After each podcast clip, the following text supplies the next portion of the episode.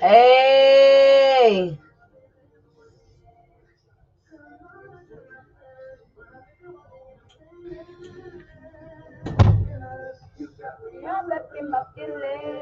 Y'all come on in.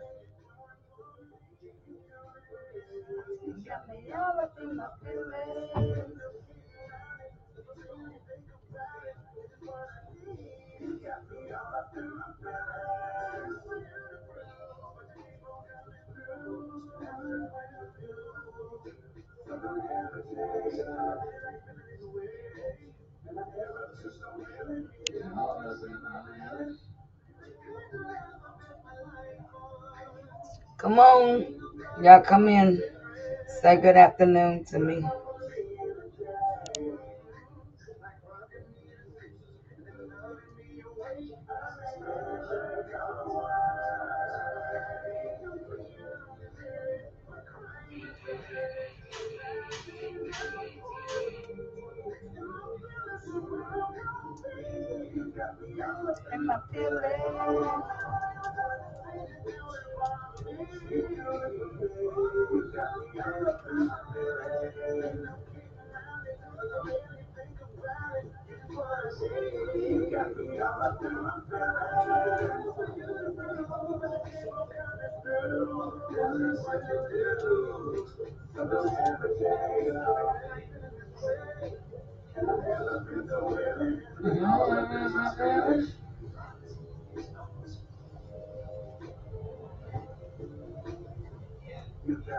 no te embates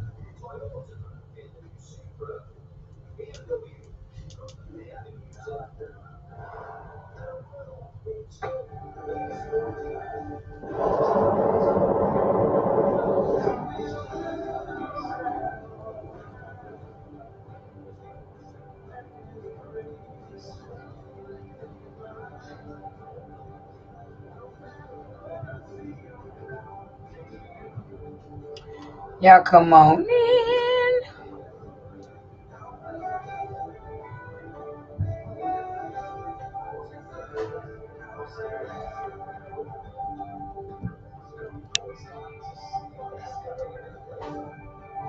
Hey, Pastor Renetta. Hey, Lady Teresa. Hey, Minister Ty. Pastor Ty. Sorry. Listen, y'all come on in. Y'all come on in. Y'all come on. This is week two. This is week two. Anger, bitterness, controlling. Um, now anger was supposed to be done on Tuesday, and bitterness was supposed to be done on Wednesday, and controlling was supposed to be done on Thursday, which is today.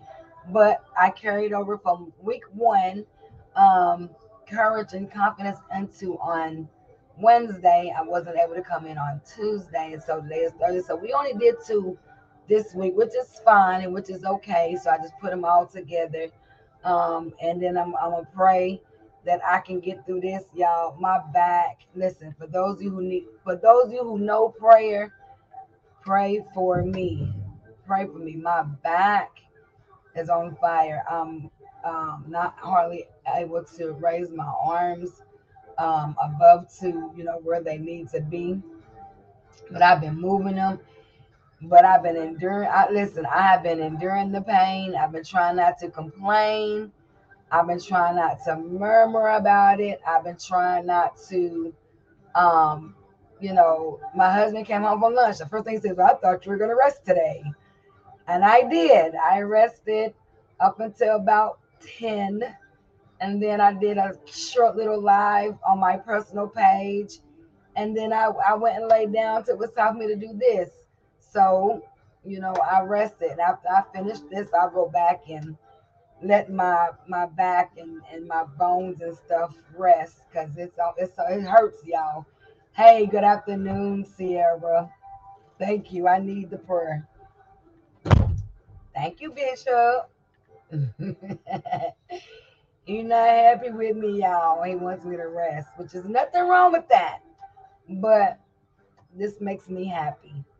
I do what I do because it makes me happy. Amen. And so my prayer is not to be on here long. Usually I go an hour, but I'm gonna try my best to get um, this through quickly. Um, y'all know me. I don't rush the word. I don't rush the teachings. You know, I just I don't. I don't. I don't like to rush it. So, um, again, this is also on um my Zoom. Recording in progress. And so um, this is also on my Zoom. For those of you who can see the Zoom password and the invite number, I don't even know what to call that. The numbers to sign in. You know, I, you know that's you know that's what it's called. I guess I don't know. But you have the Zoom code and the password. If you desire to want to come on in with me because you may have some questions here, you know, later on. Um, through here. So just asking, just asking, just asking. But it's also recorded for those who, you know, because I recorded it on my Zoom and then I upload it to my podcast. So, all right. So, for those of you who are watching through my YouTube channel, um, Serena Holloway Deliverance Ministries on my YouTube channel. For those of you who are watching in the Marriage Raw and Uncut Marriage page, for those of you who are on my Elder Serena Holloway Deliverance page for Marriage Ministry, and those of you who are watching for my personal page, I want to thank you all for tuning in. I want to thank you all for following me as I follow the Lord. Again, I pray that I say something that's going to bless you, that's going to encourage you, that's going to help you, that's going to empower you, that's going to uplift you. Amen. That's my desire is to give to you what God has given to me. Amen. And that you will receive it the same way I did in order for me to be um, happy, healthy, um, with lots of joy, desire, purpose, you know, for God's plan. So um, remember, you need your notebooks, you need your ink pens, you need your Bibles, you need to write down the scriptures, write down these points I thank God for this workshop. Amen. And it is a workshop. It's where you're getting your teaching, you're writing down these scriptures, you're going back and applying them to your life. Um, you're also, you know, reaching out maybe to other resources to see what else you need. You know, I just give the minimum and it's up to you to, you know, continue to carry it on. Amen. So I want to thank you all for tuning in. God bless you. Lord God, I thank you for waking me up this morning, closing my right mind with the activities of my limbs. God, I thank you for healing my body. I thank you for being a mind regulator and a heart fixer. Lord God, I ask you continue to lay your hands on those who are watching privately, who is watching publicly, Lord God. I thank you for their life, their health, and their strength. Lord God, bless those who have um, came on and decided to support me, Lord God, as I continue to give what thus saith the Lord. So God, I thank you for life, health, and strength. Let the words of my mouth and the meditations of my heart to be acceptable unto thy sight, Lord, my strength and my redeemer. Lord God, I know everybody doesn't doesn't have a um, um, doesn't have a, a plan to be married, and there are some that are single, Lord God, but allow these teachings to show them how to have to show them to have a good character, great integrity, um, to, to have a great personality, to, to be a better woman, if they don't desire to be a wife, if they don't desire to be a husband, but teach them and show them how to be a good man, a good husband. So, God, we thank you, Lord God, because you are the creator of everything in this world. We are in your image, Lord God, and everything that you created is good. So, Lord God, those who need to be empowered, let them be empowered. Those of them that need to be healed, heal them in Jesus' name. Those of them that need to be uplifted, those of them that just need to be encouraged, knowing how or what to do. So, God, we thank you for your love, your grace, and your mercy. Continue to um, continue to give us what we need as I decrease, you increase. Cover me in your Holy Spirit. Cover me with your your holy garment, Lord God, so that I'm able to give those what they need with love, compassion, without um, without without a hidden agenda, without any motives but from my from my pure heart, from my true intentions, Lord God, to letting them know that I want to see them grow, that I want to see them to go farther along in their marriage, farther along in their relationships, farther along in their lives, Lord God, by giving them the word of God and showing them and leading them in the direction that you have called me to bring them into, Lord God. So, God, I thank you, God. And Lord God, look on my husband, bless him as well, Lord God. We thank you for our 28 years of marriage. And Lord God, we're praying for many, many more. So, Lord God, strengthen those who are on here, strengthen their minds, strengthen their, their thoughts, Lord God. And God, we thank you, Lord God. You know the struggle of this the, of their marriages, Lord God. You know the struggle of the husband. You know the struggle of the wife. You know the struggle of the marriage, Lord God. So, God, you give them, you show them, you lead them and guide them. You send them someone that can give them godly wisdom that they can get what they need, Lord God. And Lord God, if it's, if it's their will, if they're if it's their desire, if it's their will that they want to do something else, Lord God, then you just strengthen them in the choices that they'll choose to make, Lord God. You strengthen them in the decisions that they choose to make, Lord God. But God, I pray on today that they will hold out just a little while longer and that you will give them patience and endurance and perseverance, Lord God. And you give them the assurance of knowing that everything is going to be all right. So, God, I thank you and I love you because you are the Lord of Lords. You are the great I am. You're the lily in the valley, Lord God. You're King of kings and Lord of lords. You're Alpha and Omega. You're the beginning and the end. You're a mind regulator and you are a heart fixer, Lord God. You are a deliverer and you are still in the miracle business, Lord God. And we thank you just in that, God. So, God, we thank you for salvation. We thank you for repentance and restoration in the mighty name of Jesus. Touch the hearts and the minds of your people, Lord God, and give them what they need. Not their will, but let your will be done. In Jesus' name, I pray, we pray, and we all say amen. Amen. Amen. So we're going forward and we're going to go right into the word. Amen. I know y'all praying for me. Keep praying, keep praying, keep praying. All right. So this workshop slash conference, the title of it is Don't Hush, Speak Up. Amen. Communication unlocks lips. Amen. Communication is the key to unlock lips. And yes, you will hear people, you will hear people say, you know, everything is not to be spoken or everything's not to be said or people don't need to know this and people don't need to know that.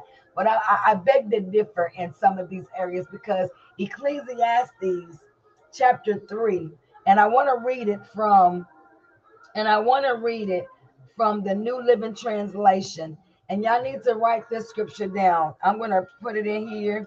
Ecclesiastes chapter 3 verses 1 through, well, no, 7 through 14. Let me just do 7 through 14. 7 through 14, um, the New Living Translation. And I'll put that in there.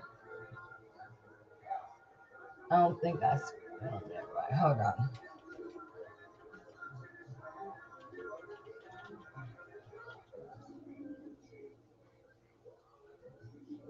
Well, I know after I post it, it'll be all right.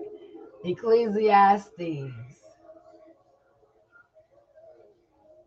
That's not it. Hold on, y'all, because that's not.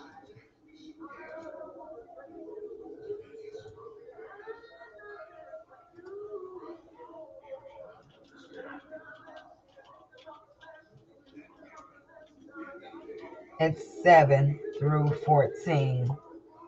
The New Living Translation. There. All right, here you go. All right. So the New Living Translation of Ecclesiastes reads this. And so I want you all to understand that.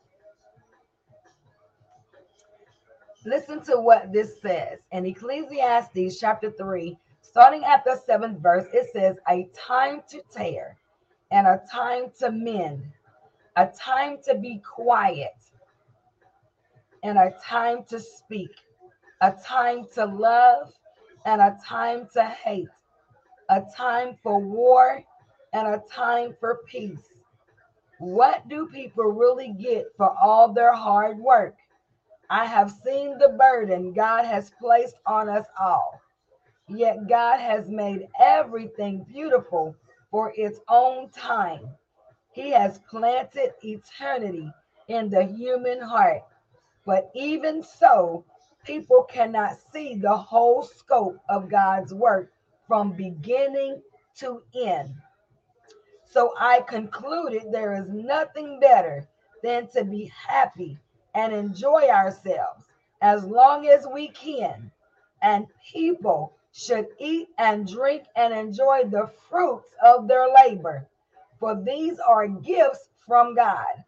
And I know that whatever God does is final. Nothing can be added to it or taken from it. God's purpose is that people should fear him. What is happening now has happened before, and what will happen in the future has happened before because God makes the same things happen over and over again. So when you go up to um, verse 1 in Ecclesiastes chapter 3, it tells us for everything there is a season, a time for every activity under heaven, right? So, what you have to understand is that everything that is happening now has either already happened or is going to happen. But at the end of the day, God does it over and over again. He makes the same thing happen over and over again. So sometimes when we're in a cycle and things are happening over and over again, you have to understand that every season has a change, and every season has a new happening from an old happening.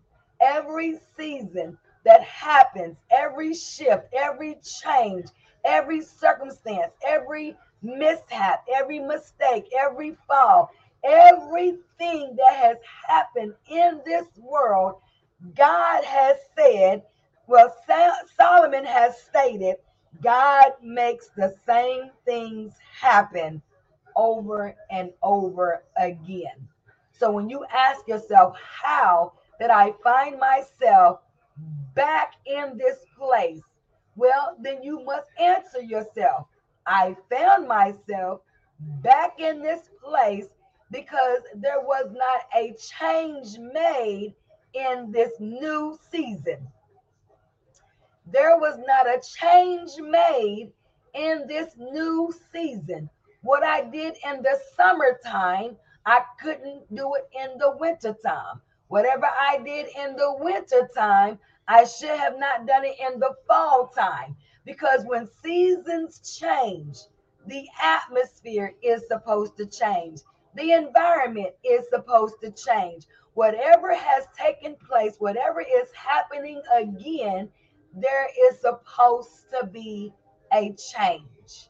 Amen. So, my point in saying all of that is to say this sometimes there is a time that you're supposed to tear away. There is a time that when you're tearing away, you're all supposed to sew it back together. Tear it, sew it. Tear it, sew it. Tear it, sew it. Why? Because there's a time to tear and there's a time to mend.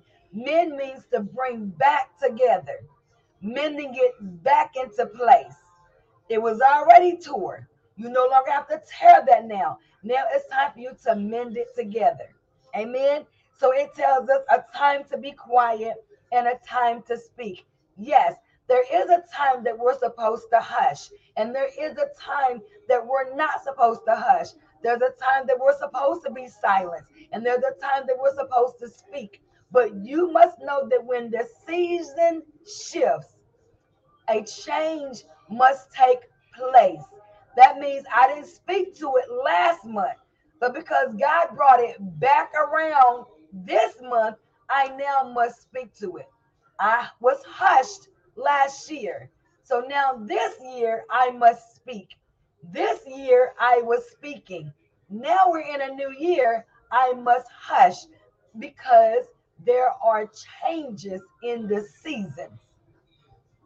And you have to recognize when it's time to speak and when it's time to hush, when it's time to tear, when it's time to mend, when it's time to love, then there'll be a time to hate. But right now, in this season, we're not supposed to be hating, we're supposed to be loving. Next year, if we're supposed to be hating, we still must show love because God is love. Amen. Amen. So I said all of that to say this. First Thessalonians. I hope y'all are writing these scriptures down. First Thessalonians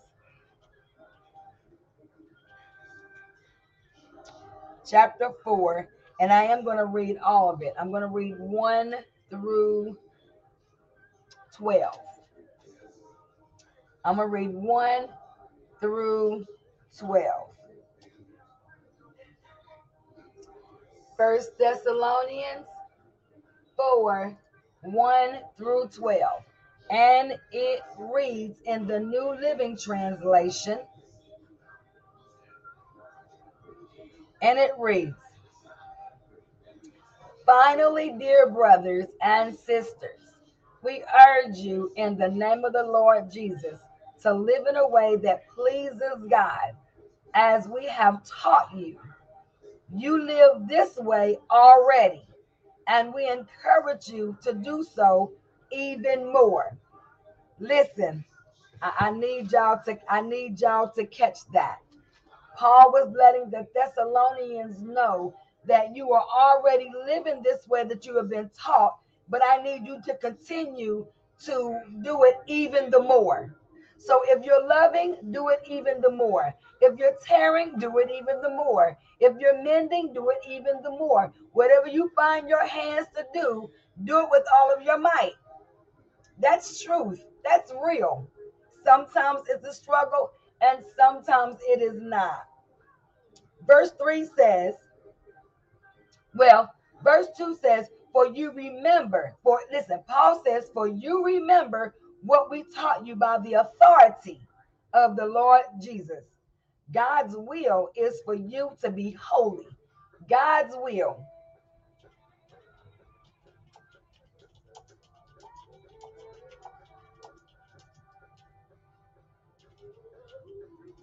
God's will is for you to be holy. God's will is for you to be holy. So stay away from all sexual sin.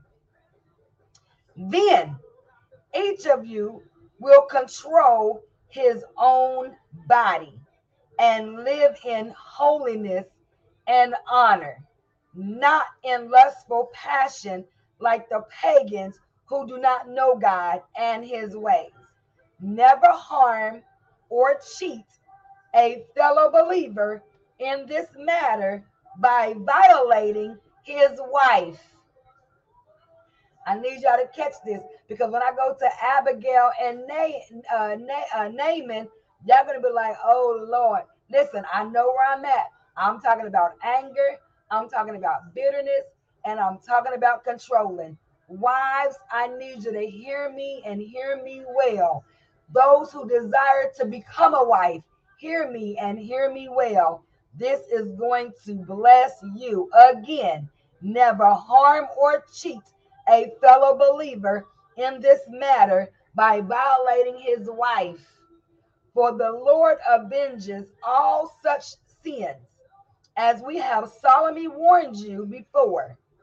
God has called us to live holy lives, not impure lives. Therefore, anyone who refuses to live by these rules is not disobeying human teaching, but is rejecting God, who gives his Holy Spirit to you. Question Do you want to receive?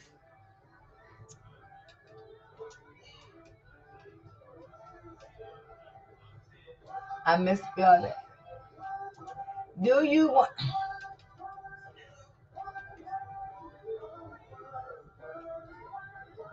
Lordy Lord, hold on, y'all. This thing right here.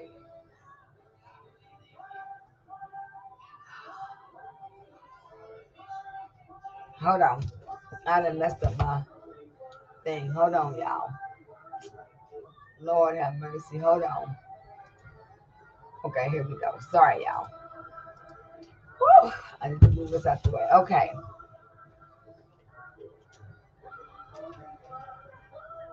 I need that's a question. Do you want to receive his Holy Spirit? That's a question.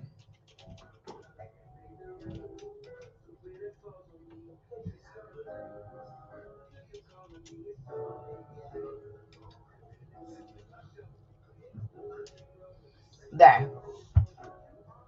That's a question. If you want, do you want to receive his Holy Spirit?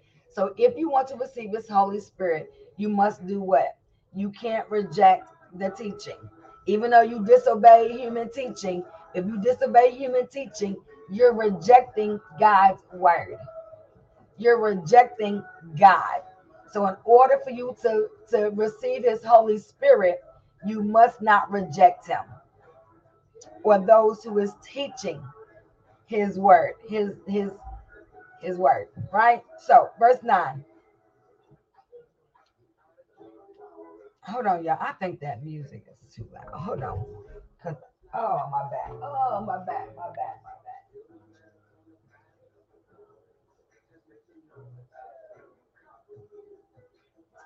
I too loud. Listen. Oh my back. Okay. Verse 9 says, But we don't need to write to you about the importance of loving each other. For God Himself has taught you to love one another. Indeed, you already show your love for all the believers throughout Macedonia. Even so, dear brothers and sisters, we urge you to love them even more. Make it your goal to live a quiet life, minding your own business and working with your hands, just as we instructed you before. Then people who are not believers will respect the way you live, and you will not need to depend on others. I need y'all to hear that. In the King James Version, it says in verse 11, see, I read it to you in the New Living Translation, which says, Make it your goal to live a quiet life, minding your own business and working with your hands, just as we instructed you before. In the King James Version, it says, Well, let me start at 10. And indeed, you do it towards all the brethren which are in Macedonia, but we beg you, brethren, eh, that you increase more and more, and that you study to be quiet and to do your own business and to work with your own hands as we commanded you, that you may walk honestly toward them that are without, and that you may have lack of nothing. You won't miss nothing when you are living a holy lifestyle before the unbelievers and before your husband and before your wife. So the scripture in Romans, and I believe it's Romans and 12, it says we no, it might be in Galatians, but it says that we are to live peaceably with all men, especially of those of the household of faith. So we not only are supposed to be nice to the stranger, but especially to those who we know. We're not supposed to just be nice to the believers, but especially to those who are unbelievers. So, in either case, whether they are a believer or whether they are an unbeliever, it's your duty. It's been commanded that you are nice to everyone, that you speak nice to everyone, that you learn how to behave towards everyone, because you don't have the right or the authority to say who's bad and who's good. You don't see the heart of the people unless they're showing you through action. And even in that, you still can't judge them and condemn them. You must love them and bring correction with compassion and empathy.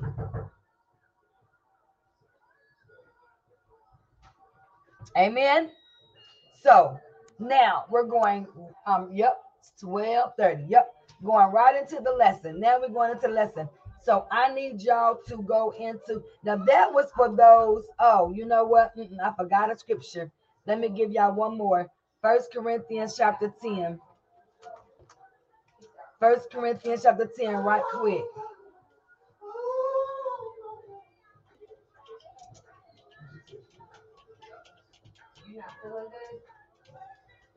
Okay, go lay down?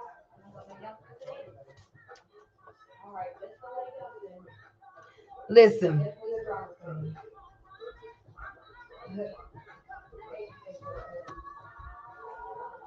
in First Corinthians chapter 10, I just want to give you 23 to 33. I have to read, I have to read it. Lordy, Lordy.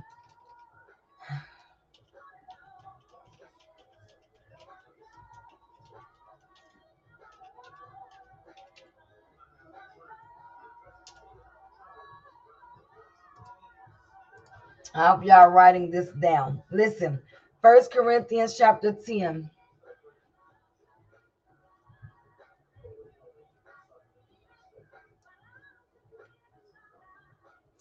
Listen to what Paul said.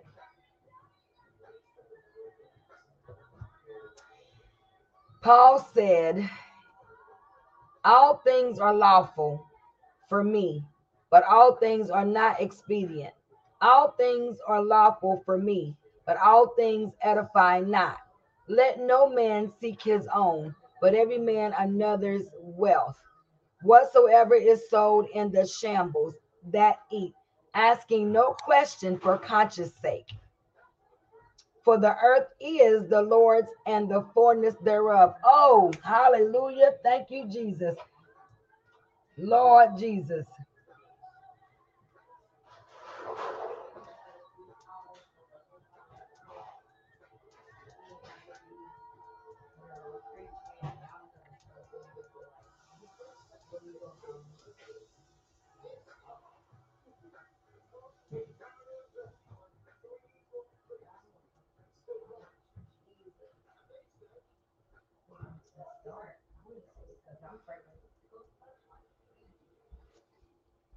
Hallelujah. Listen, y'all.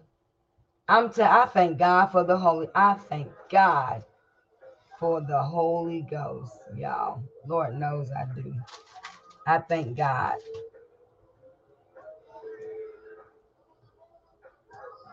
Listen. I was not even here. I know some y'all like, what in the world? What is she doing? Listen, y'all bear with me.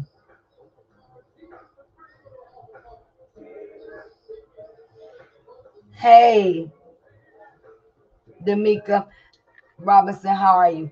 Listen, okay, had to had to do something right quick because I, I somebody asked me a question earlier and I couldn't remember, and reading this reminded me of what it was. That's how the Holy Ghost is. That's how the, that's how the Holy Ghost do. I know, right? Sarah's like, where is she going? What is she doing? But I had to take a, a quick little detour. But listen, so in that, let me finish giving y'all this. Um, First Corinthians chapter. I done move my page. Lord help me. First Corinthians chapter 10. All right, I know where I'm at. Come on, y'all. Listen.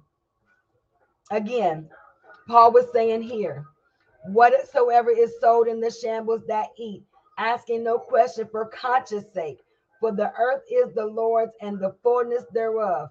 If any of them that believe not bid you to a feast, and ye be disposed to go, whatsoever is set before you, eat, asking no question for conscience sake. I need y'all to catch that. Conscience sake, conscience sake, conscience sake. But if any man say unto you, this is offered and sacrificed unto idols, eat not for his sake that showed it, and for conscience sake, for the earth is the Lord's and the fullness thereof. Con- conscious, I say, not thine own, but of the others. For why is my liberty judged of another man's conscience? Hear that. Why is my freedom judged by another man that is bound? Oh, I need y'all to catch that. Why am I why is my freedom causing another man to be bound, to be judged? There, listen, I, I need you, I need y'all to catch that. Conscious. Paul is saying, in my mind, in my conscience, I'm saying, not thine own, but of the others. For why is my liberty judged? Why is my freedom judged of another man's conscience? Y'all, I need y'all to catch that. For if I by grace be a partaker, why am I evil spoken of for that for which I give thanks? Whether therefore ye eat or drink or whatsoever you do, do all to the glory of God. Everything you do is supposed to be for the glory of God. And I listen, this is how good God is. This is, how, this is why you need the Holy Spirit to be led, because that's what Peter did. Peter sat in Acts 10, Peter sat on a rooftop and was just like, and God sent it from heaven. The Lord sent him something to eat. And he was like, I'm not eating that. That's unclean. And the angel of the Lord was trying to say, Don't call nothing God has made unclean. Don't call your husband unclean. Don't call your wife unclean. Don't call your children unclean. Don't care, don't call, don't, don't, don't call your finances unclean. Because here's the thing: everything God created is good. Don't let your evil be spoken of. Belief and faith is not the same thing. You still got to allow God to be the judge. You still got to allow God to bring condemnation. Why? For conscience sake. Because you can't allow what somebody else choose to do to bring you out of your freedom and what you choose not to do. I need y'all to catch that. What you have to understand is, is the glory of God does this in everything for his glory.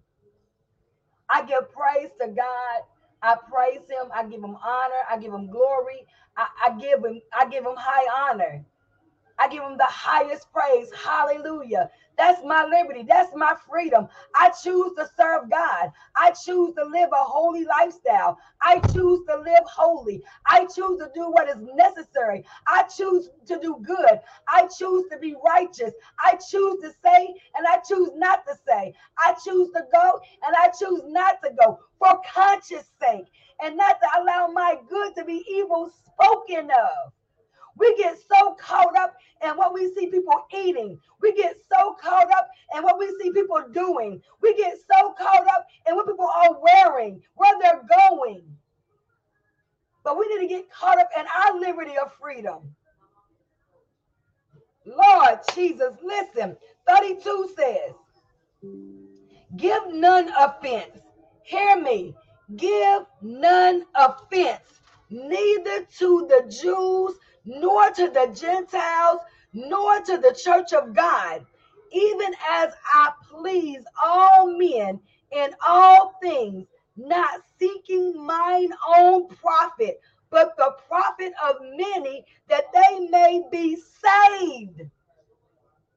We ought to be teaching and preaching salvation.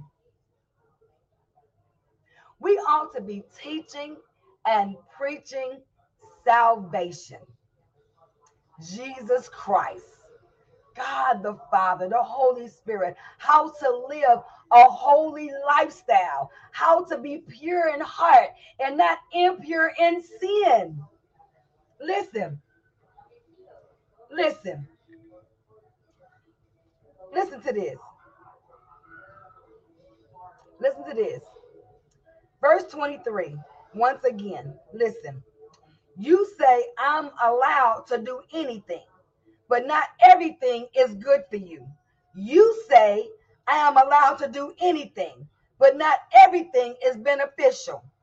Don't be concerned for your own good, but for the good of others. So you may eat any meat that is sold in the marketplace without raising questions of conscience. For the earth is the Lord's and everything in it. If someone who isn't a believer asks you home for dinner, accept the invitation if you want to. Listen. Oh, that hurt. Listen, I gotta say that again. This this whole message has just shifted. I, I don't even think I'm no longer on. Don't hush. Speak up. This this is that. this is this is. I, I, listen. I, it still lines up with anger, bitterness, and controlling because people want to control what you can eat, control where you want to go, control what you want to say, control what you don't need to say, control you in this area, control you in that area. They want to say, don't eat this, don't eat that, don't go here, don't go there, don't do this, don't do that, this, that, and other, blah, blah, blah, blah. They they're not saved. Don't follow them. They're not, they they angry. They don't do this. Don't do they doing this, don't go there. This, listen, he's your boyfriend. I get that, but you don't marry him. Let's control anger, bitterness. Don't hush. Speak up. Listen again. First Corinthians chapter 10 at the 27th verse of the New Living Translation. If someone who isn't a believer, they ask you home for dinner, accept the invitation if you want to. Choice. Eat whatever is offered to you without raising questions of conscience. You don't want to offend people on purpose. Listen, but suppose someone tells you this meat was offered to an idol. Don't eat it out of consideration for the conscience of the one who told you. Don't eat it. So, but if somebody tells you that it was that if, they told you what it is, then at that moment there's a choice again. Listen, in consideration. Listen, listen, listen. Don't eat it out of consideration for the conscience of the one who told you. Don't eat it out of the consideration for the conscience of the one who told you it might not be a matter of conscience for you, but it is for the other person. For why should my freedom be limited by what someone else thinks? If I can thank God for the food and enjoy it, why should I be condemned for eating it? oh my God. Listen, Paul is saying, I understand what y'all are saying. I get it. But if God created it for everybody to eat, then why should I be given trouble for it?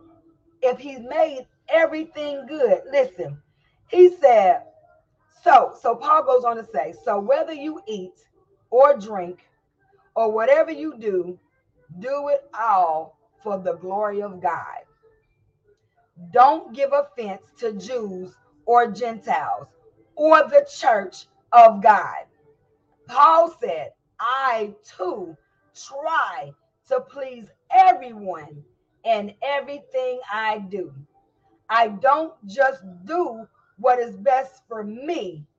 I do what is best for others so that many may be saved.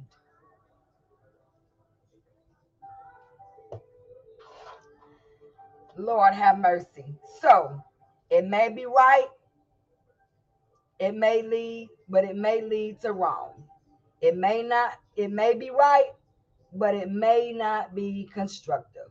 It may be right, but it may not build. It may not edify. It may not uh it may not be spiritual. It may not be helpful.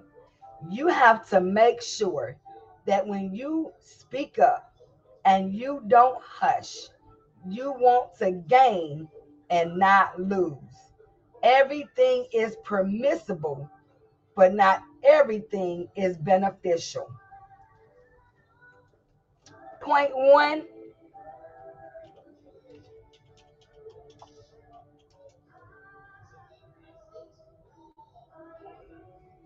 You are to seek God for your own good according to his good for the good of God's people, including the unbelievers.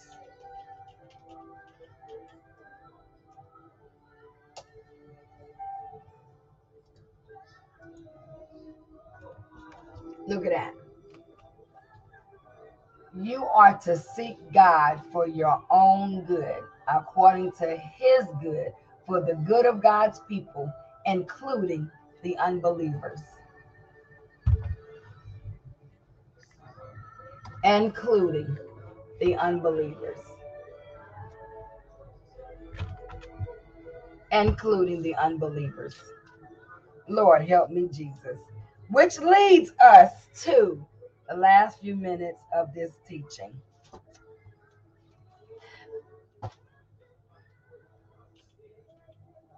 First Chronicles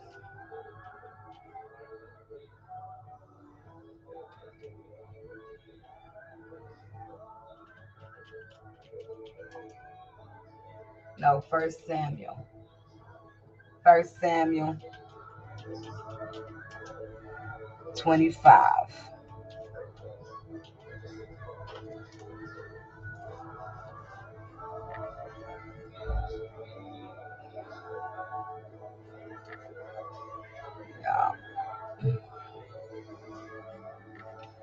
First thing, Samuel, my glasses won't stay on my face, but I, I, my back was hurting too bad to put my contacts in. And even sitting here, I'm just like, Lord, give me strength. But I need to get this week two finished. So y'all just bear with me. And I pray that y'all are sharing this to your pages and you're sharing it with somebody that needs to hear this. Amen. So, hey, Christopher.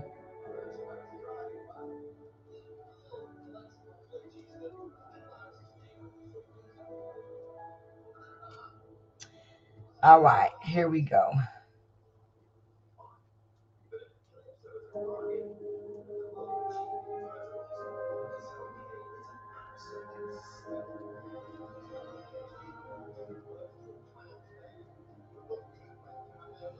All right, here we go. Y'all, this thing has just been very, very good to me. I ain't gonna lie to you. Give me a second. Give me a moment.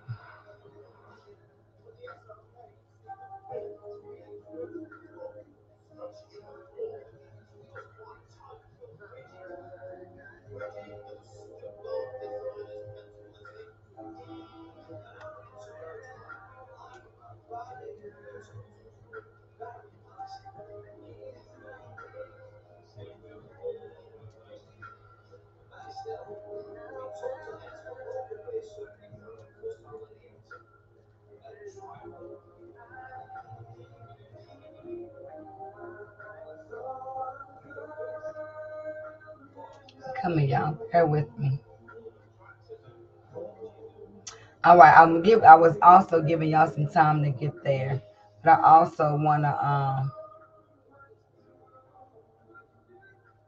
All right, listen. All right, so.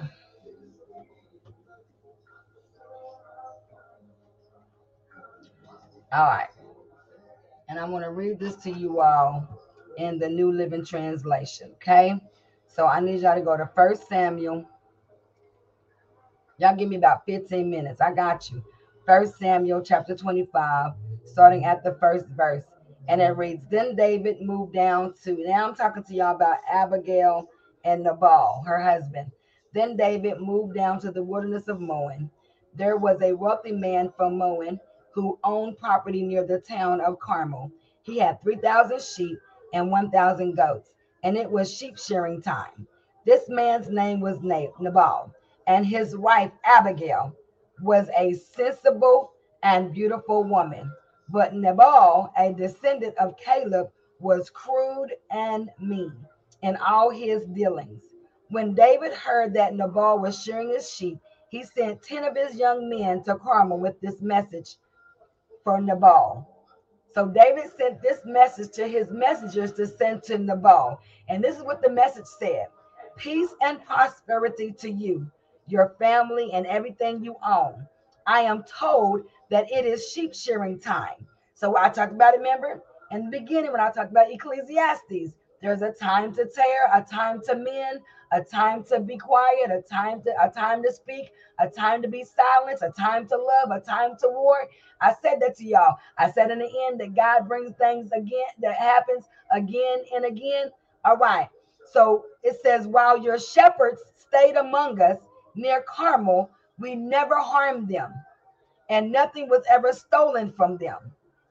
Ask your own men, and they will tell you this is true. So, would you be kind to us since we have come at a time of celebration? Please share any provisions you might have on hand with us and with your friend David. David's young men gave this message to Nabal in David's name, and they waited for a reply. So Nabal then replied in verse 10 and Nabal said to those men, Who is this fellow David? Nabal sneered to the young men, Who does this son of Jesse think he is?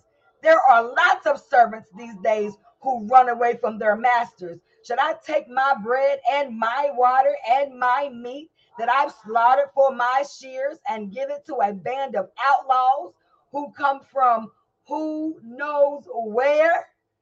I need y'all to hear this. I need y'all to hear it. And I need y'all to catch it. So David's young men returned and told him what Nabal had said.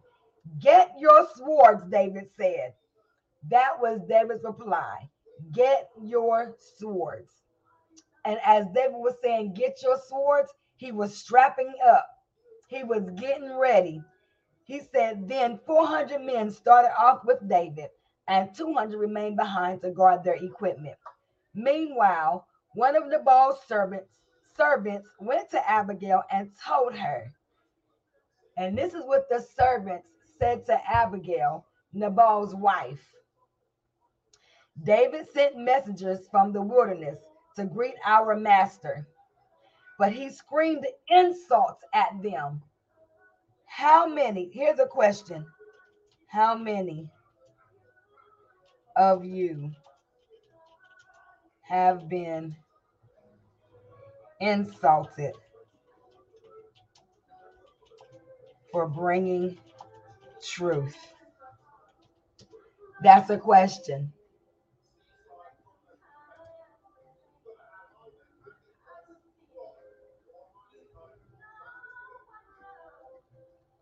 Oh, hold on.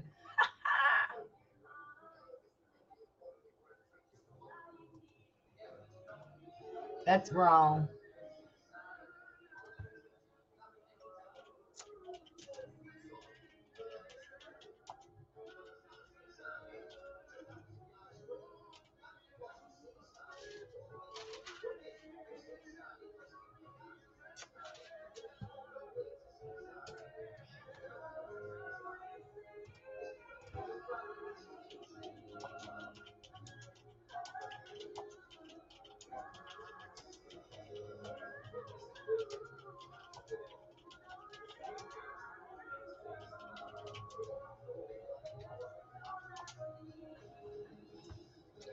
There.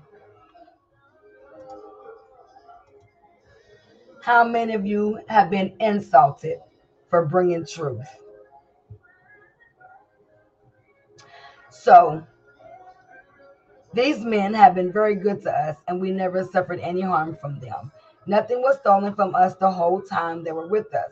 In fact, day and night, they were like a wall of protection to us, and they sheep. Listen, how many times have we protected somebody from harm and then we get insulted?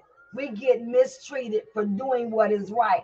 No, we didn't ask for permission. No, we didn't ask if it was okay. But sometimes it is a good thing to take the initiative to help someone out. And then just turn around and ask them. Yes, Jesus said that, you know, what you do for others in secret, you don't have to blast it openly because he'll reward you openly. This is why Jesus said, I come to fulfill the law and the prophet, not to destroy it. Because we know that in those times, we're no longer living in the Old Testament. We're no longer living with some of those things that, yeah, we want to make it known. Hey, look, I helped you out. You know, can you offer me a loaf of bread? Can I get $20 from you? Can you help me over here in this place? You know, I, I know, you know, you, you did this without, you know, looking for anything in return, but now I'm in need. I, I need help. Can you help me? But now people nowadays, you helping people and they're making you pay for it. they're, they're they're insulting you. They're making you feel bad by even just asking for a little help, knowing that the whole year of 2020, we took groceries to people's houses. We set food outside their houses when they had COVID. We wasn't expecting anything back. But when my husband um, was able to receive that quadruple heart bypass, people sold into him. So in 2020, we didn't have to ask for anything in return. We were able to sow back. Y'all, y'all missing it. Y'all, y'all not getting it. You're not understanding. So, yeah, what you do in secret, God will reward you openly. But there's nothing wrong of going back and saying, listen, I need some help. Can you help me? I'm struggling in my marriage. I'm struggling in my finances. I'm struggling with my children. I'm struggling in my home. I'm struggling on my job. I'm struggling with this. I'm struggling with that. I just can you can you just hey, if you don't have anything to give, can I get prayer? Can I can I just get conversation? But now in this season, people are making you feel bad about even asking for an egg or even asking for a ride down to down the street or even asking a ride to the grocery store or even asking for a meal. So yeah, Jesus said over in Matthew chapter 5, he said it. What, what did he say? He said, hold on. I'm gonna tell you what he said. Let me let me tell you. Let me get it. Let me let me help you out. Let me let me let me help you out. Matthew 5. Let, let me let me get there. Let me tell you what he said. Matthew 5 and 43. Listen.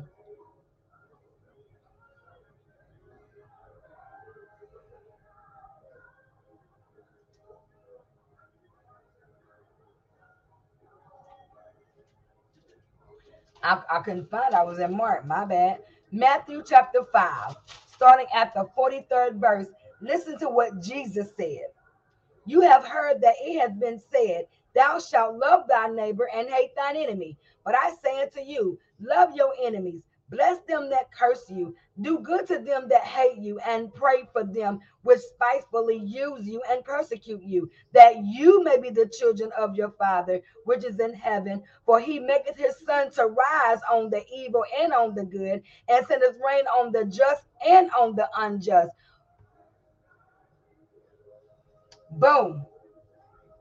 There it is, right there.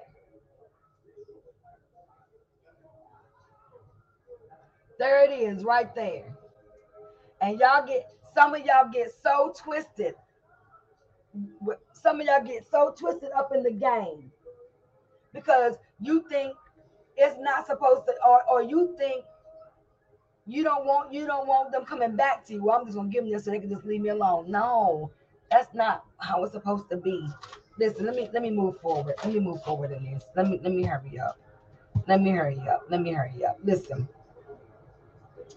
So he said, You need, so he said, In fact, day and night, they were like a wall of protection to us and the sheep. You need to know this and figure out what to do. So these men went to Abigail. They went to somebody that had wisdom. They went to somebody that had godly advice. They went to somebody who knew how to move accordingly. They went to somebody that, that had a heart for God. They went to somebody that could be reasonable. They went to somebody who was not going to be judgmental, who was not going to be biased, who was not going to be partial. That's what the men did. They knew who to go to. They didn't run to Nabal and say, David is on his way over here to kill us and everybody else. They went to Abigail because they knew that Abigail was going to do the right thing.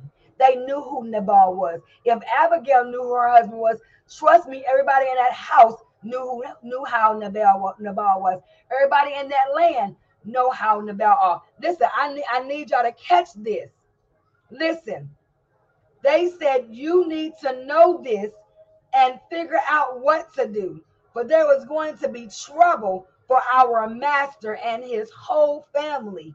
He's so ill tempered that no one can even talk to him. People know who you are. They know your heart. They know your motives. They know when you're mean. They know when you're rude. They know when you're cruel. They know when you're angry. They know when you're bitter. They know when you're controlling.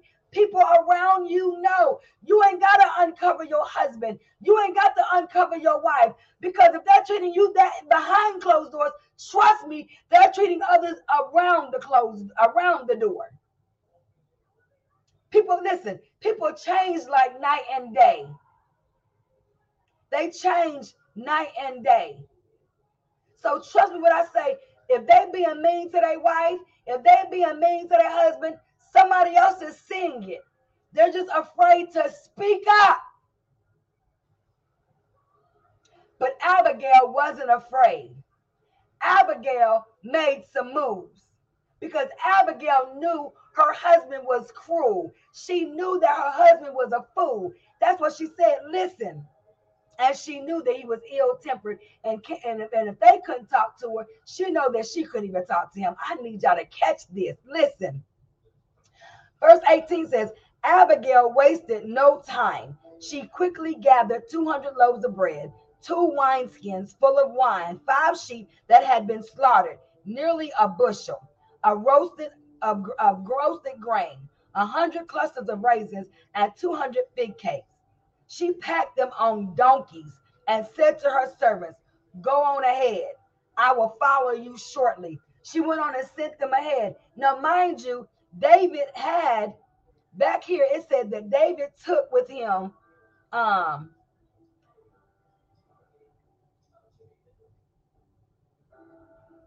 I'm getting there. Hold on. David took 400 of his men. So altogether, there was 600 men in total. David left two behind and took so so so why so why did she pack so much? Because she was feeding 600 men. That's why. Wisdom.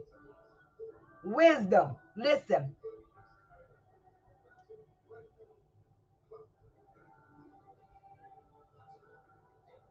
So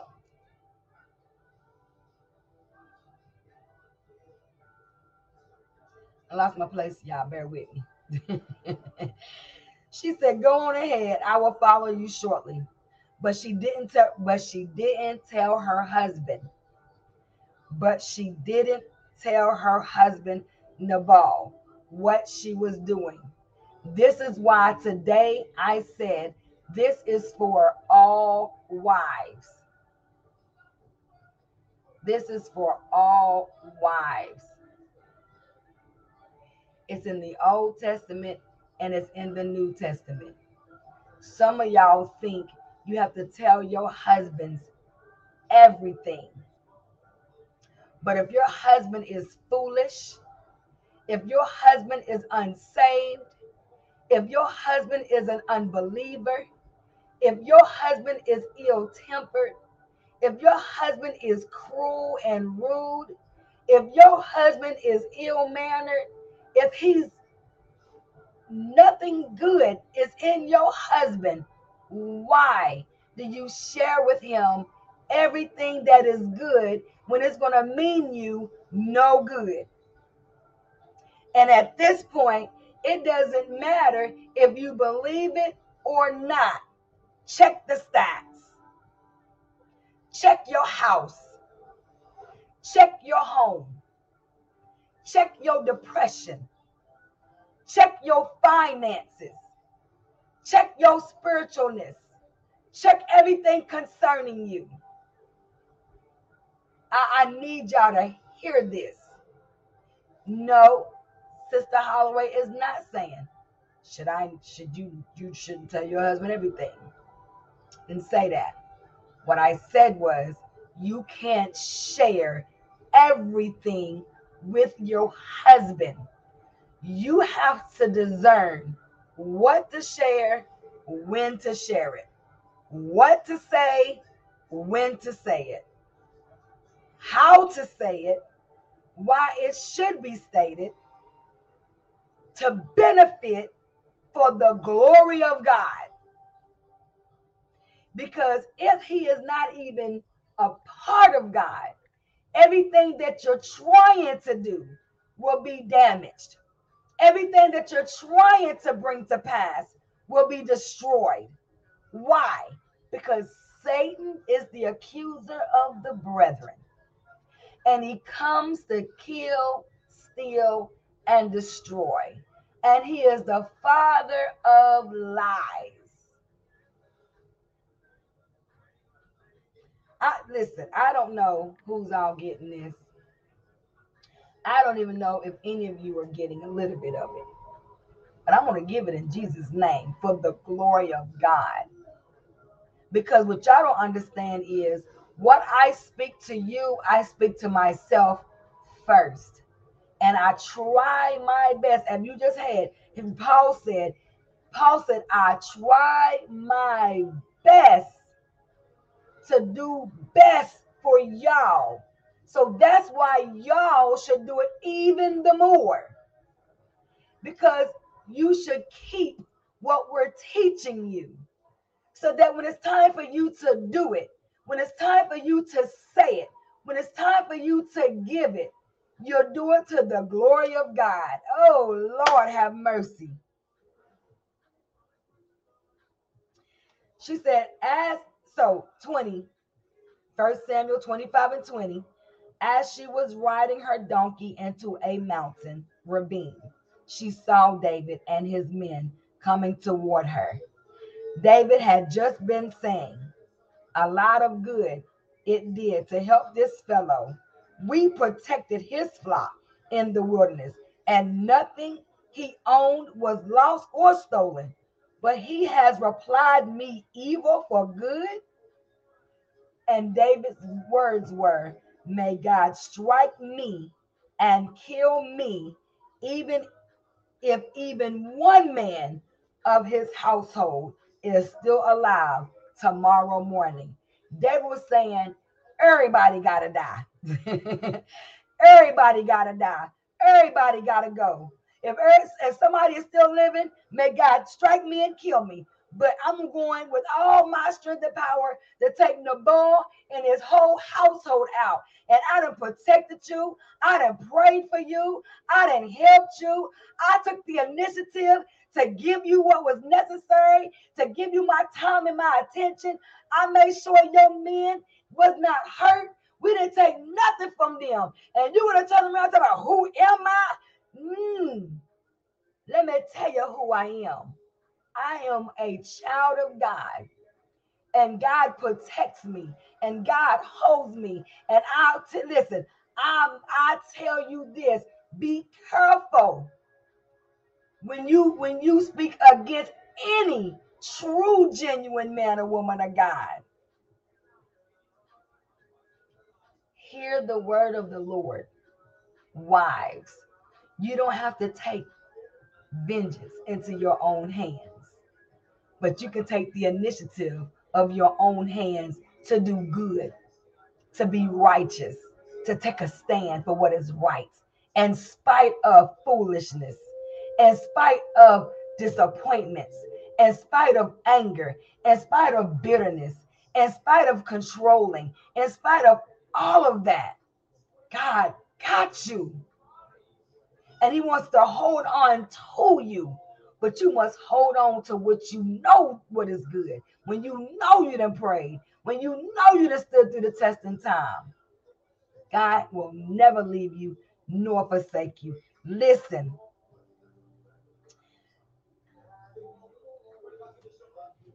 When Abigail, when Abigail saw David, she quickly got off her donkey and bowed low before him. She humbled herself she went in with humility. She got off her donkey. She bowed, she bowed low before David. She fell at his feet and said, I accept all blame in this matter. Point one. Oh, was that point two? Thought I, yeah, point two. Point two. You must accept all blame in that matter.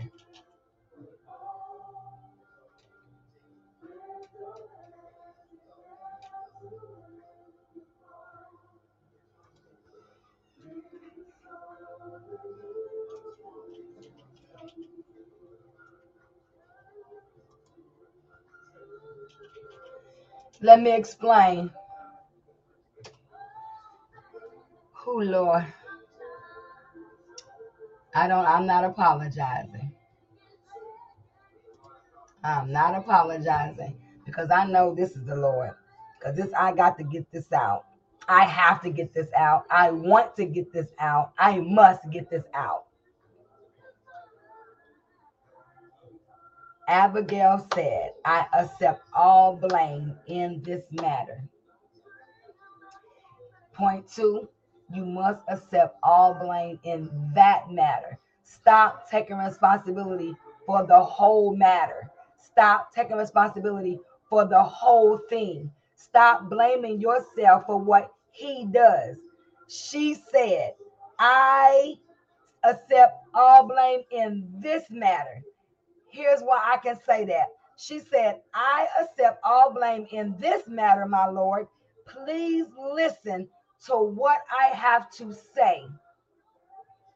I know Nabal is a wicked and ill tempered man. Please don't pay any attention to him. He is a fool, just as his name suggests. Nabal's name means fool. So hear what I'm saying. And I know some of y'all like, no, it's the whole, it's the truth. Listen, when I'm having issues with my husband, I, I don't apologize for nothing that I didn't do and that I didn't say that was right. If I offended you in what I said, then I, I, I then forgive me of the offense. I take blame for offending you, but I will not apologize for truth. I will not apologize for what I said. I will not apologize for what needed to be done. I'm apologizing and I take full responsibility for offending you in that matter. Hear what I'm saying? In that matter. You wives, you have to stop taking responsibility for their actions. All of it. All of it. Hold them accountable. Stop apologizing to them when they're yelling at you. Stop apologizing to them when they're beating on you. Stop apologizing to them when they're cussing you out. Stop apologizing to them when they're cheating on you. You're not in fault. You're not in fault. But you apologize for that part you played in in that matter. Give me an example. Okay, so let's just say you haven't had you wife, let's say you haven't gave your husband sex in six months. And every day he's been asking you for sex and you have been refusing. And your only excuse has been, I'm tired. I work too. I didn't clean the house. I'm I, we're not talking about if it's a physical element, if it's a a a a a, um, a, a, a health reason element. I'm talking about if you are just blatantly, I'm not saying, I'm not talking about if he has cheated on you or he might have just been yelling and screaming and hollering, whatever. Even in that case, you're still not supposed to hold back sex from your husband. But hear what I'm saying. He's been asking to be intimate. He's been asking to spend some time with you, and you have been shutting him out for six months. and his needs are becoming overwhelming. He's becoming frustrated, and you're not realizing that his frustration of him yelling at you is because he needs a release. He needs a release, and he wants to release. he wants to release inside of you, but you are not allowing him to come in unto you. So, what does Satan do? Satan starts putting thoughts in his head. Satan starts opening up little doors. So now temptation is taking a hold. And I know, listen, y'all, that's justifying. No, I need y'all to hear me and hear me well. It's not justifying it. If you're not giving your husband sex and you're the reason why he's going to her cheating and carrying on and what, what, what of the other, you got to take blame for that. You do.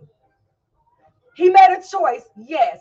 And you made a choice not to give him some when he was horny and he needs to be sexed up. and you're refusing to satisfy his need. So then he go out, you go out. So now both y'all cheat on each other. And I just said earlier, sex, in, uh, sexual impurity in the in the and Paul said, stay out of that. So all, all this is tied together. I need y'all to catch it. Wives, I need you to catch it. You need to have the wisdom of you need to have the wisdom of Abigail and not have the and not have the spirit of Satan of Jezebel. That rhyme didn't even think it was gonna go there. But you you want to be an Abigail or do you want to be a Jezebel? Now forget about what she was, when she was, and I'm talking about this particular message right here. How Abigail made a conscious decision so that her household would not be destroyed so that her household would not be affected because of the insults and the ill tempered and the foolishness of a fool in her house.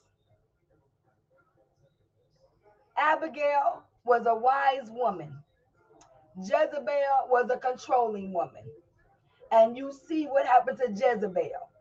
She was ate by dogs and they licked her bones on the side of the wall, left dead.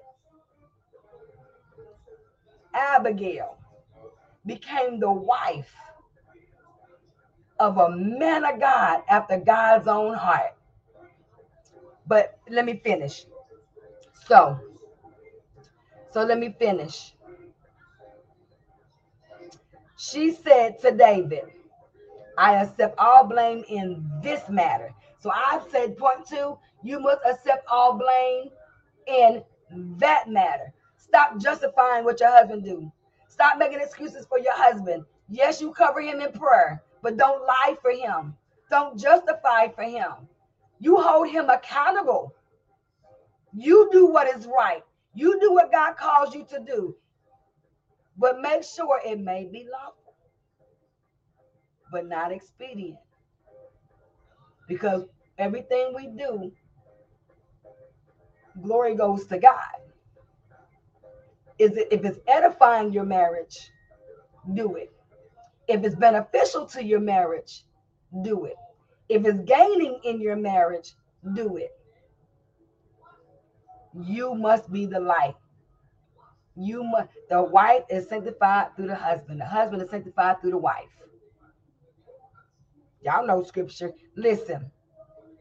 She said, Please listen to what I have to say.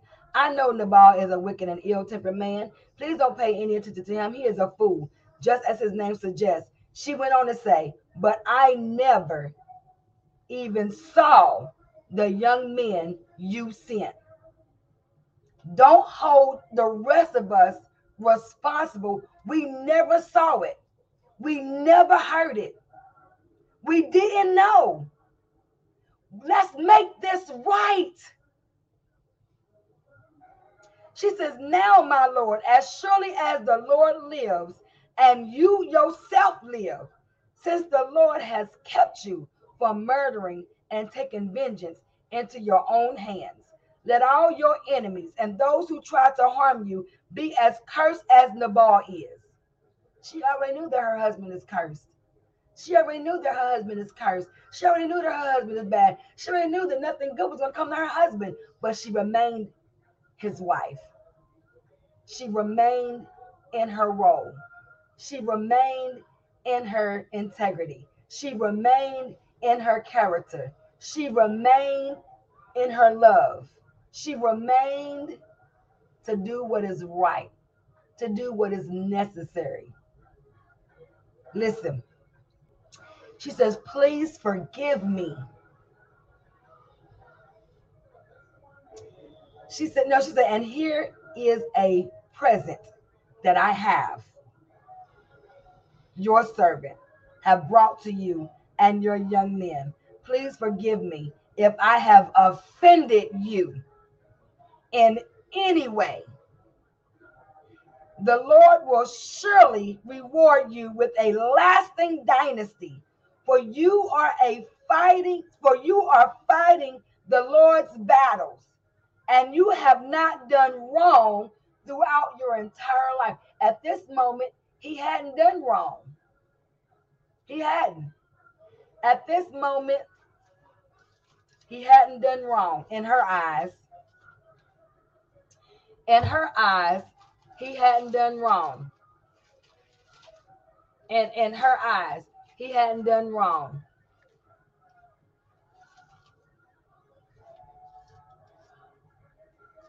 In her eyes, listen, at that moment in her eyes, he hadn't done wrong. He hadn't even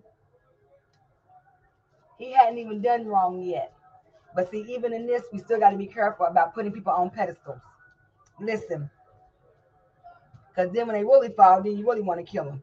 Listen, you must not make sudden moves. Point three.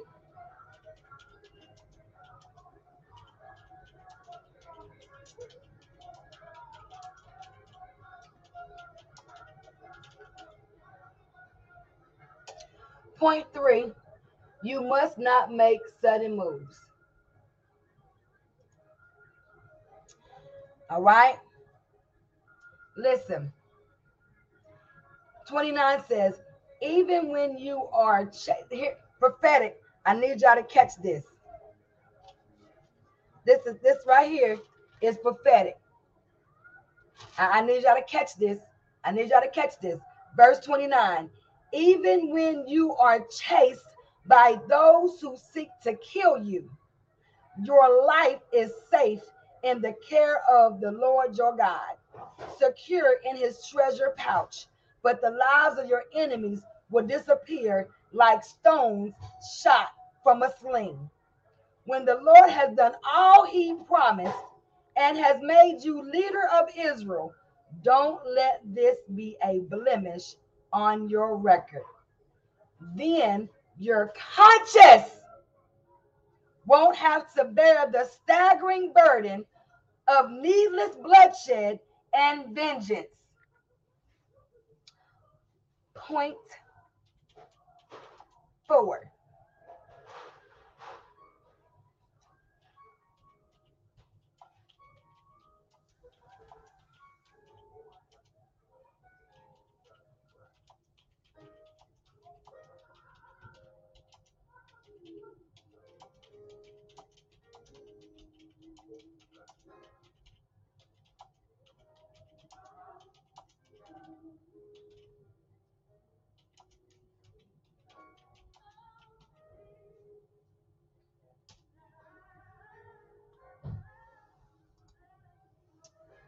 Point four, don't wait to pray. Don't wait to speak. Don't wait to move. And don't wait to hush. Speak up. Speak up. Abigail made a conscious decision to speak up. Shut that door back, Jacob. To speak up so that she was able to prophesy to David. And yes, I said prophesy because she said, when the Lord has done all he promised and has made you leader of Israel, don't let this be a blemish on your record. When we are given a word from the Lord to you, it should always be if you don't do this, God will not do that. If you want the houses in the land, then you must do this. You can't have blemish. You can't have wrinkle. You can't have mistakes. You can't have blood on your hands. You can't be scattering the sheep. You can't be stealing, killing, and robbing. And like Nabal, you can't be a fool.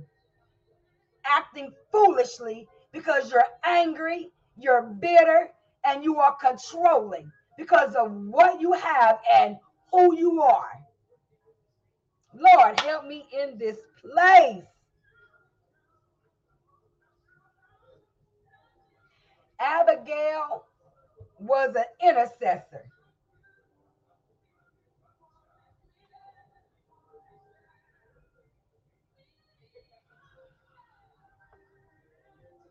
Abigail is an intercessor, an intercessor.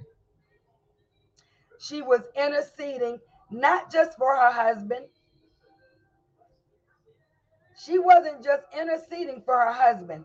She was interceding for everyone that was in her house. She was interceding for everyone that was in her house in spite of what her husband was doing, in spite of who her husband is. That's right. The relationship is not supposed to be conditional. There should be no no stipulations, no no restrictions, no conditions. My love for you is the my love for you is is just that not for my love is not for what you can give me or, or who you are, but because you really love me and adore me. Listen, Lord have mercy. As I stated, part three, you um part four, you you got to speak up. Okay, let, let me let me let me let me let me let me finish reading this. Listen, listen, let me finish reading this. Okay. Now check this out she said, And when the Lord has done these great things for you, when the Lord will do these things for you, Abigail said, Please remember me, your servant. Remember me. When the Lord, the, everything that God has promised you, remember me. Remember me. Listen, at the end of the day, we know it's not about us. We know it's not about you. We know it's not about them. We know it's not about the husband, but wife, the Lord will remember you because you have prayed. You have stood through the test of time. You have stood through trial and error. You have stood through the good times and really stood through the bad times. You've waited for God to make a way. You've waited for God to change it. You waited for God to turn it. You waited for God to clean that man up. You waited for God to bring that man out. You waited for God to deliver him. You waited. And because you waited with wisdom and knowledge and understanding and patience and endurance, with love, with joy, with compassion, you was you stood because of righteousness and holiness. And there was no blame in you. There was no blemish on you. Lord, help me, Jesus. And your conscience is clear. And your conscience is clear. Listen, David replied to Abigail David said, Praise the Lord, the God of Israel, who has sent you to me today because I was about to take your husband out. and every man that was in that house, I was about to. So y'all looked at I just raised my hand. Praise be to God. Lord, help me, Jesus. Thank you, Jesus. Won't God do it? Y'all, I couldn't. I could not raise this hand without my back on fire. But God, to God be the glory. And I give him praise in Jesus' name that he is a healer and he is a deliverer. God will do just what you need him to do when you obey his word and you empower his people. Because somebody needs to know that God will never leave you nor forsake you. David said, I thank God. He said, I praise God today for him sending you to me. He said, Thank God for your good sense. We just need good sense. But in order to have good sense, you got to be sober minded.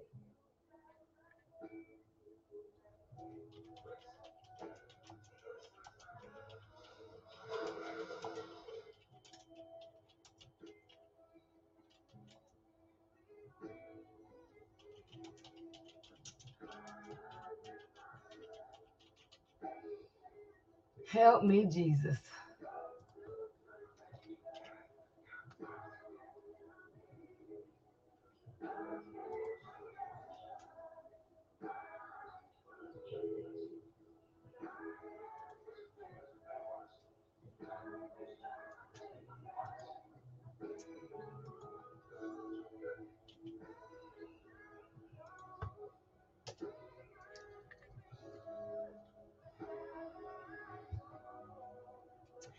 In order to have good sense, you must be sober minded.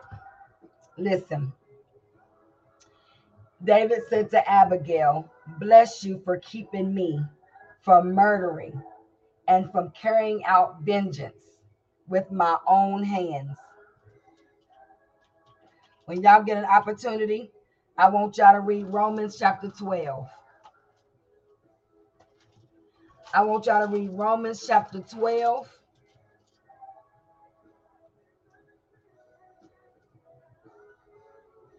The whole chapter, honey. Read when y'all get an opportunity, read Romans chapter 12. It's going to bless you. David said, For I swear by the Lord, the God of Israel, who has kept me from hurting you, that if you had not hurried out to meet me, not one of Nabal's men would still be alive tomorrow morning. Then David accepted her present and told her, Return home in peace. Return home in peace. David said, I have heard what you said. We will not kill your husband. The Lord, wives, has heard your cries. The Lord has heard your heart. The Lord has heard your supplication. The Lord has heard your request. Because Jesus said, before you even ask, I know what you need. Ask and believe. Ask in faith.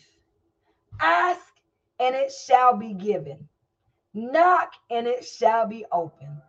Seek and you shall find. You must ask in Jesus' name. I want y'all to go back and read these scriptures that I'm putting on here. I want y'all to read them. I want y'all to read these scriptures.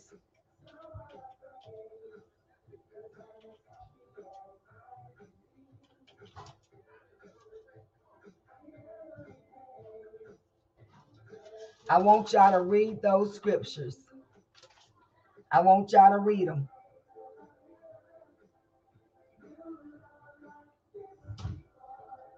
I'm going to put them up here on the screen. I want y'all to go and read Psalms 37. And I want y'all to read um, Proverbs 15, 1 through 4. And I want y'all to read them in the New Living Translation. You can read them in the King James Version, but I want y'all to read it. Listen, David says, Go home in peace. I'm not going to kill your husband. When Abigail arrived home, she found that Nabal was throwing a big party and was celebrating like a king. Hear what I'm saying? Sometimes you go home and your husband is acting as if he's done nothing. He's he's he's he's nice, he's sweet, he's having a whole party, and you messed up. But that's why David told Abigail, go home in peace.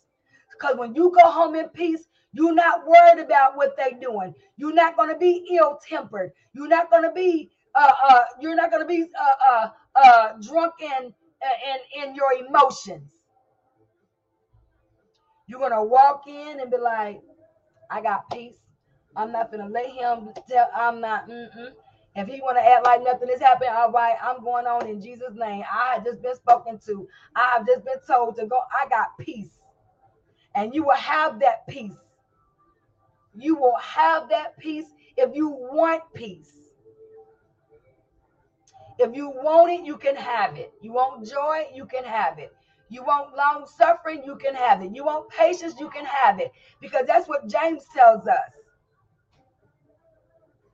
Wanting for nothing. You won't lack nothing. Ask for understanding. Ask for understanding. Listen.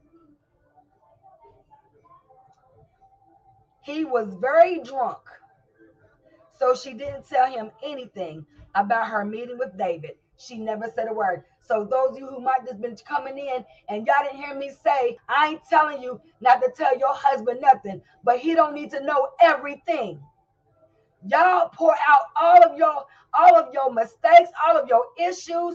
Y'all tell him what you did when you was two, what you did when you was 20, and you done messed it, you done he saw you as a good thing, but then by the time you tell him everything, he ain't there's no he doesn't even have respect for you. He doesn't see you like that anymore. And I know that to be that's a true statement. When I met my husband, we didn't I we, I didn't he was telling me I I I, I listened. I, I don't I don't give pillow talk. I, I don't do that. You will never know what's what, what, what's going on in my past. And not saying that it's horrible or it's messed up or I done murdered somebody but people have a tendency to throw in your face what you've done in your past. They, they like to throw they like to throw stuff in your face that you did before. They like to show that you're also not perfect. They love to do that. And here's the thing, I didn't even know that until I came into the knowledge of the truth of the word of God. That when I read when Jesus said, I don't even know when my father is gonna send me down to um come come get the come get his people. To come get our people. The bible also says don't let your left hand know what your right hand is doing. I take that to heart because I don't want no malice. I don't want no hidden agendas. I don't want no hidden motives. I don't want nobody taking back what I said or what I did to anybody else because you're gonna be like David on, on when I talked about it on yesterday. When I talked about how David went to um Nahum to, to, to, to, support him because he lost his daddy because his daddy was loyal to him. And then you got those naysayers talking about, girl, do you really man, listen, listen, man, do you really think David's coming to support you? We have to be wise. We have to know wisdom. We have to know what to say, when not to say. We and I said it in Ecclesiastes chapter 3. God already said he brings these things back around again. So what you've learned in your past, you use it for your present future. What you've done in your past, you don't if it was bad, then you don't you don't bring it forward. And if it comes back around, you know how to deal with it. Oh, y'all don't hear me, but it's fine. Listen.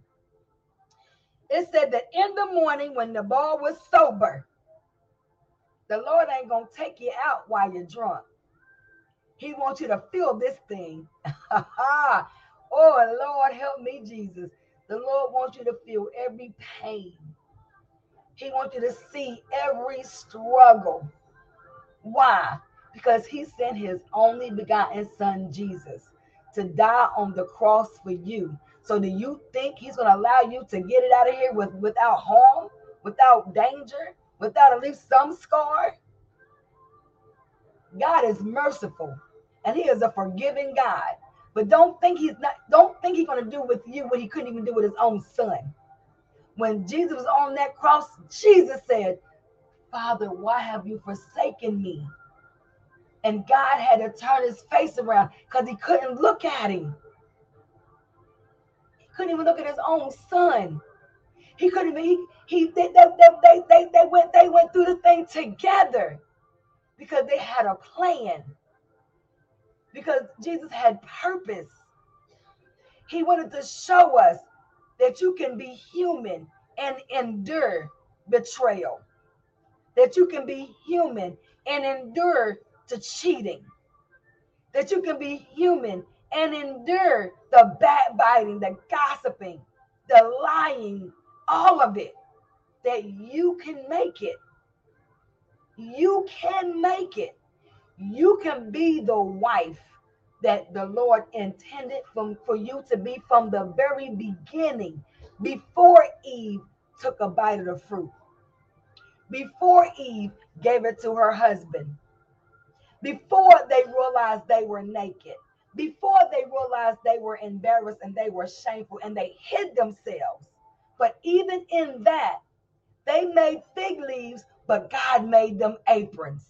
Good God Almighty. That's what you have to understand.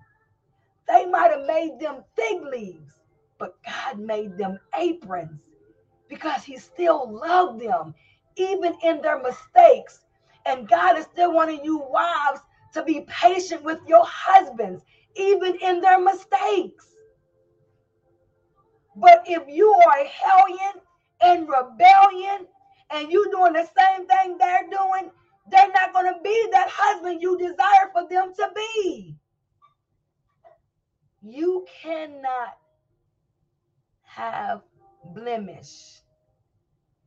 You cannot allow your good to be evil spoken of. Listen.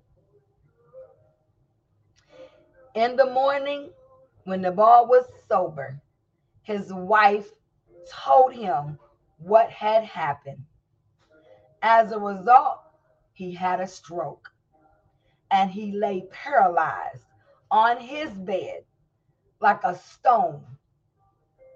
About 10 days later, the Lord struck him and he died.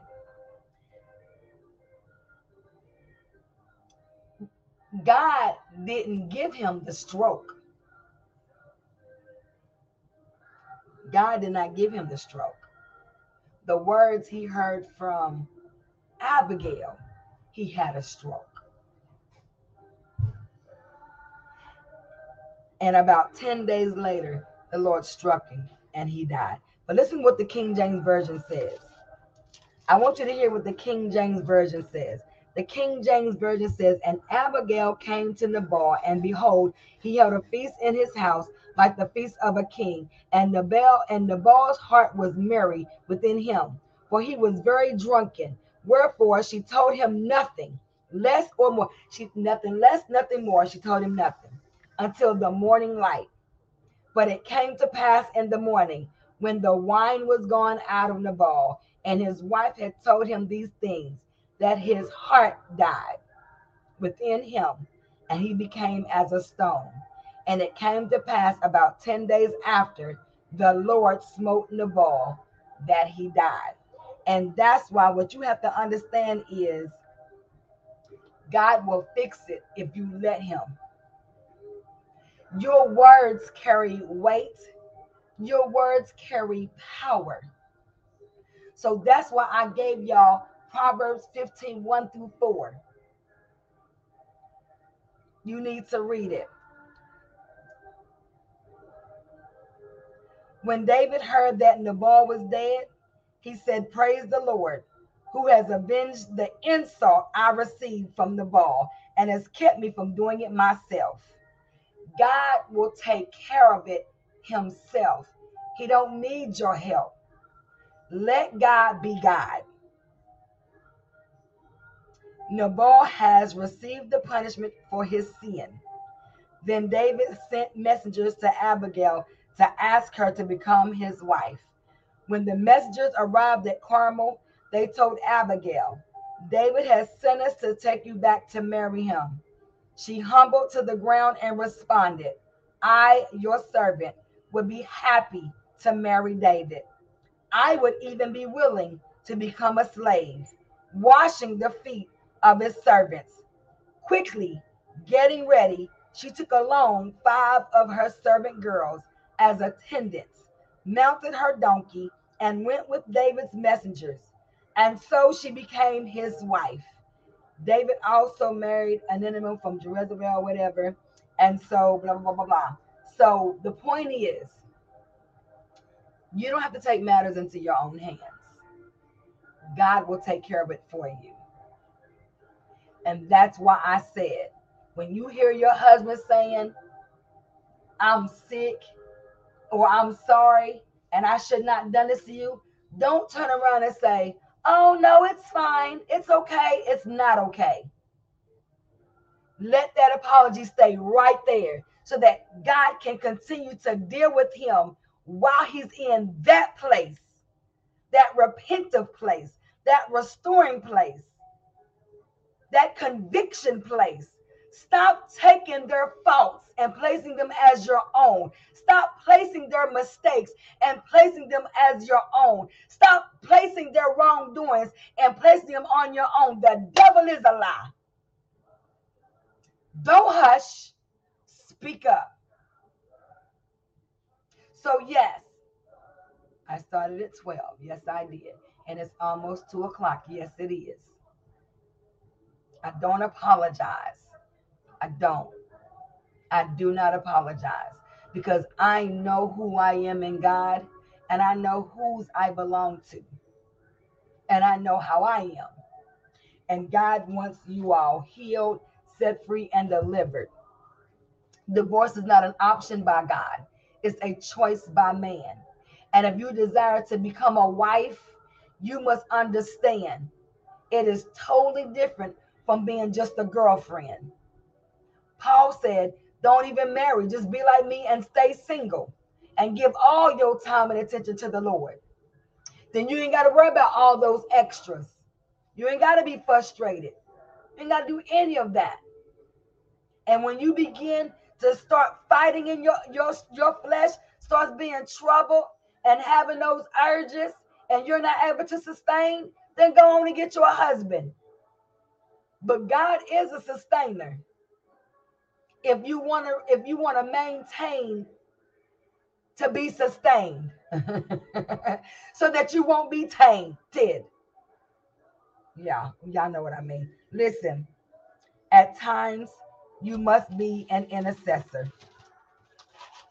I said earlier in verse 29 when uh when Abigail said to David, don't let blemish, don't let anger, don't let bitterness, don't let those controlling, don't let those controlling you, don't let you take control into your own hands. Don't let it be on your record. Abigail said, I know my husband has issues. I know my husband has faults.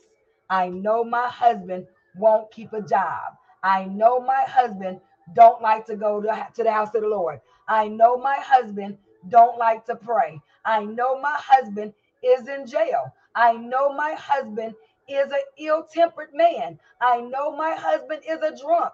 I know my husband is addicted to drugs. I know my husband has struggles. I know my husband is a cheater. I know my husband is this. I know my husband in that. But don't apologize for all of that, but take responsibility for that matter, for that issue, for that struggle. But do not take responsibility.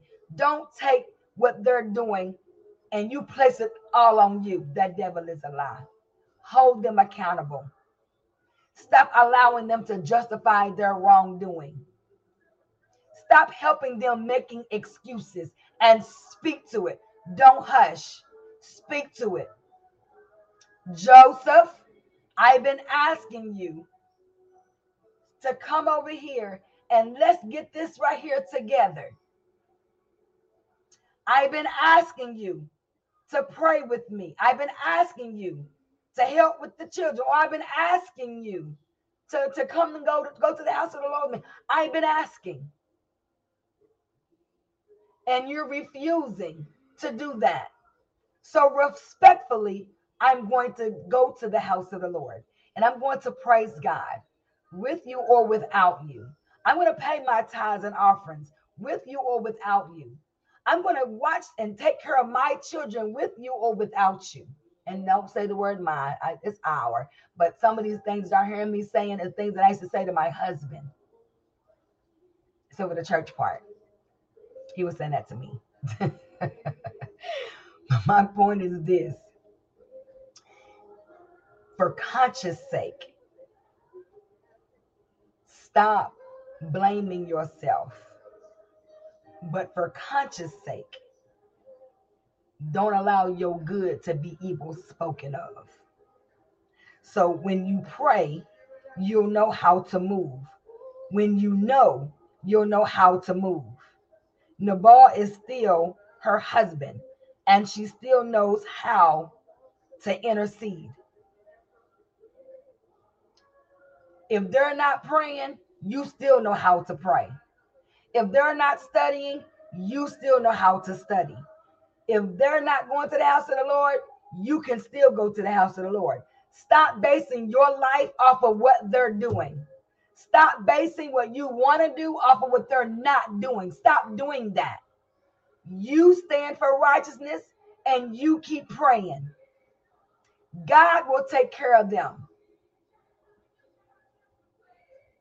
Listen, it's not worth it letting others suffering by what you know and by what your husband does. David, Abigail told David, please remember me when the Lord has made you a leader as he promised. If you know that God has made you some promises,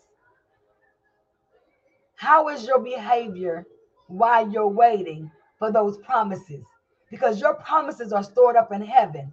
God is just waiting on you to change. No, God is waiting for you to clean up your blemishes.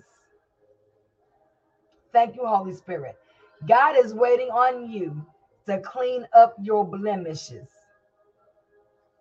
When you do it the right way, righteous will speak up for you. When you do it the wrong way, Satan is waiting for you. So remember that I'm done. Praise the Lord. Praise the Lord. I know some of y'all like, Lord have mercy. Praise the Lord. And that's my last saying. When you do what is right, righteous,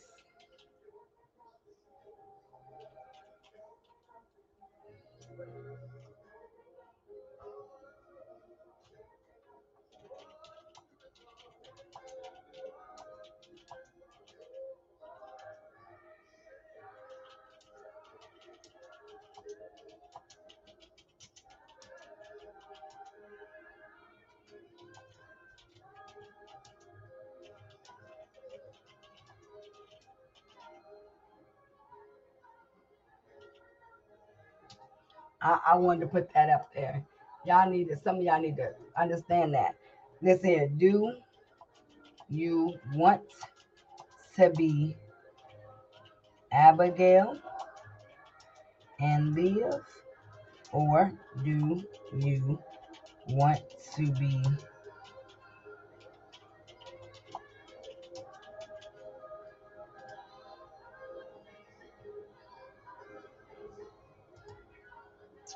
put that there.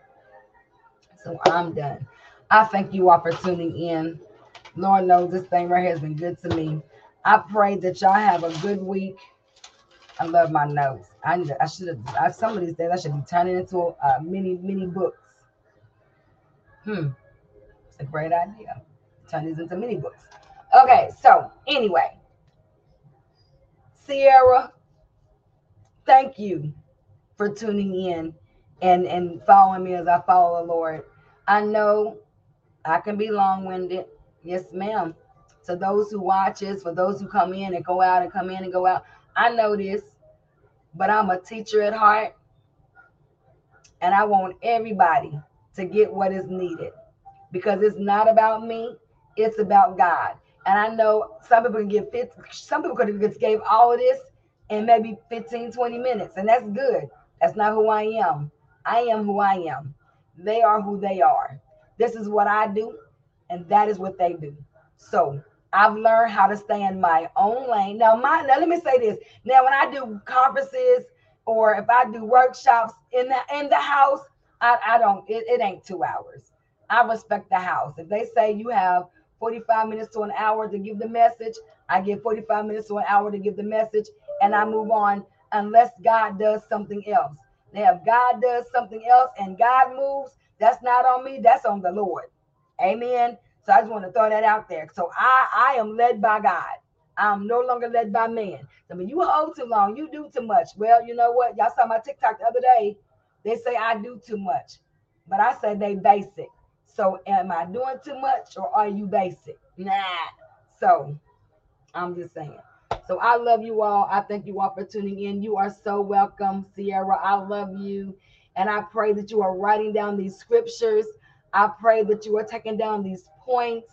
I pray that I, I, you know, listen, I know you desire to be a wife, a godly wife, a good wife. The Bible says, He that findeth a wife findeth a good thing. So I know your heart's desire is to be that good thing for your man. Amen. So listen, take it all in.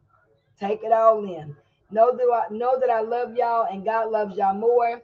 Um, if it's God's will, I'll be on next Tuesday at 12 noon. Amen. Um, no, I will not. No, I will not. Will not be on next Tuesday at 12 noon. Um, Jacob has to be um, at school at 8, and we have to be there for an hour. So, well, I have to be there from 9 to 1. He has to, hold on. No, I will be, well, no, I won't. So he has to be at school from 8 to 1. So yeah, I will. Yes, I will be on 12. I just got to get off at 1 o'clock. So yes, so Tuesday I will only be an hour because I pick up my son from school. So I love y'all. Bye.